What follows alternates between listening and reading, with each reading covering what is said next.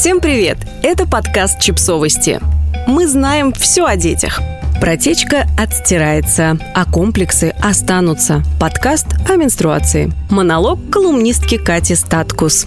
Месячные у меня начались, как и у многих, в 13 лет. Но у Тани, моей боевой подружки, они начались на полгода раньше. И мне, признаться честно, было немного обидно, что она меня обскакала. А еще Таня постоянно спрашивала меня, на ее дежурный вопрос «Ну как, не начались?» мне в какой-то момент пришлось вырабатывать дежурный ответ. «Ой, все так болит, как будто сейчас начнется». Но через несколько месяцев они, легендарные гости из Краснодара, действительно приехали. Вроде бы я была к этому готова. Мама рассказывала мне о том, что в какой-то момент они обязательно придут, и Таня оставит меня в покое.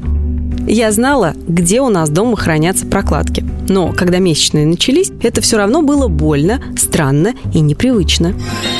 А теперь перематываем пленку на 10 лет вперед. После университета я поехала учиться в Германию на программу о современном театроведении. Мы могли посещать занятия по театральной педагогике вместе со студентами педагогического факультета. Занятия были веселыми, помимо разговоров о детском театре, была разминка, физические упражнения и так далее. Вела эти занятия довольно молодая преподавательница, ей было лет 35. В группе были и девушки, и парни. И вот на одном занятии эта преподавательница так спокойно сказала, «Ой, у меня сегодня менструация, чувствую себя как будто не очень здорово. Может быть, кто-то хочет провести разминку вместо меня? Стоит ли говорить, в моей голове в тот момент взорвалась лампочка. А что так можно было? Можно было просто сказать о собственной менструации с преподавательской трибуны. По реакции моих одногруппников я поняла, что ни для кого этот момент не стал откровением. Ну, месячные у препода, в чем проблема? Кто-то вызвался проводить разминку и все, проехали.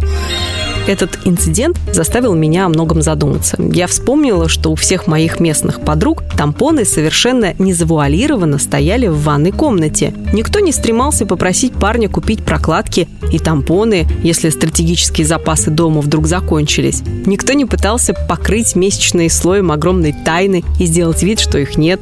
Поэтому, когда я сегодня читаю о том, что на русском языке стали выходить книги о месячных для подростков, я думаю, что девочкам, которые взрослеют сейчас, повезло. Не протечь – не главное. Главное – научиться жить вместе с менструацией. Найти какую-то рутину, которая поможет телу легче справляться в эти дни и не чувствовать себя из-за наличия месячных грязной и недостойной. Ведь этого веками от женщин требовала культурная стигма. К чему это я все? Пятна могут отстираться, а вот комплексы останутся. Давайте пользоваться хорошими стиральными порошками и перестанем кошмарить дочерей протечками.